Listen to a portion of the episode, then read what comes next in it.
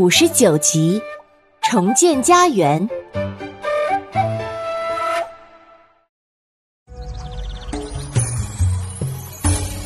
Hello，大家好，我是你们喜欢的安娜妈咪。上一集咱们说到灾难当前，是神鱼救了全镇的人。阿良不忍看见赤竹镇的守护神变为岩石，用凉帽唤醒了神鱼。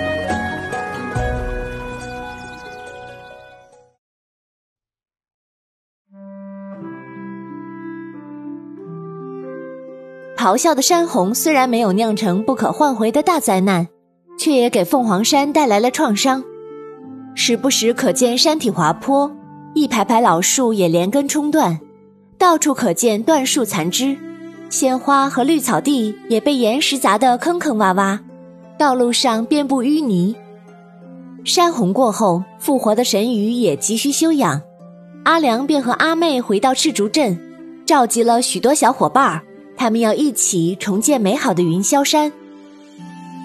阿谋哥，你认识很多花草，可以帮忙收集种子吗？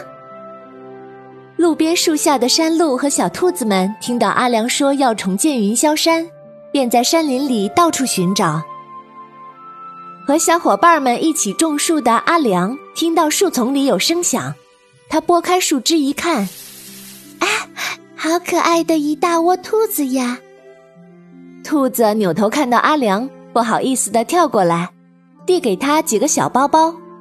哎呦，这是什么？阿良打开一看，呀，这是你们采的吗？兔子们朝着阿良指了指远处的小路，害羞的跑开了。哈哈，阿姐，凤凰山里的精灵们果然都是我们的好朋友，你看。他们采集了这么多的种子，还帮忙分成了树、草、花等几类。哦，还用宽大的树叶子分别包起来了。啊，他们也太聪明了吧！哦，那是自然。凤凰山里的动物们自古都是很有灵性的，就跟我的小蜜蜂一样呢。呵呵。满舅一边接过种子，一边和阿古爷爷、安安姐姐一起松土刨坑。阿谋和阿良姐妹就负责把种子放进去，其他孩子们有的浇水，有的帮忙施肥。阿姐，种树好累呀！哦，我想跟其他小朋友一起，等你们把前面的工作都做完了。再帮着把土埋进来吧。李奶奶笑了。哎呀，我的小孙女儿没羞，阿妹就会偷懒。哎呀，奶奶，我可不是偷懒呢。阿妹说着就跑了。阿良看看这片洪水过后光秃秃的山坡。觉得好像只种点大树和花花草草太单调了，好像少了点什么东西。歪着头想了好半天，阿良眼睛里亮起了星星。啊，满舅、安安姐姐，我觉得我们应该帮小动物们再盖一些新房子。阿古爷爷忍不住赞叹：“哎呀，好主意呀！你们想点子。”我们来干活就行。嗯，有了。安安姐姐从随身带的帆布包里掏出好几个鼓鼓囊囊的包装袋来。哈哈，我们还可以给小兔子们多种点萝卜、白菜呀。喏，种子我都带来了。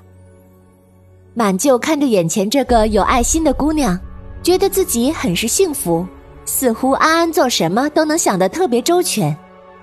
大家伙忙活完，又找来了很多树枝、竹片，还捡来了很多掉落的羽毛，帮很多小动物们都做了新房子。一大群小动物们围着阿良他们散开，有些还依偎着阿良，看样子很是开心。这时，当当忽然朝着远处飞起来，阿妹发现那里好像有个影子在窜来窜去，好像在偷看他们。便跟着当当走过去，阿良看到了，急忙追过来。啊，阿妹，别乱跑，危险！小朋友们，阿妹发现了什么呢？又会有坏人吗？别急，下集安娜妈咪告诉你哦。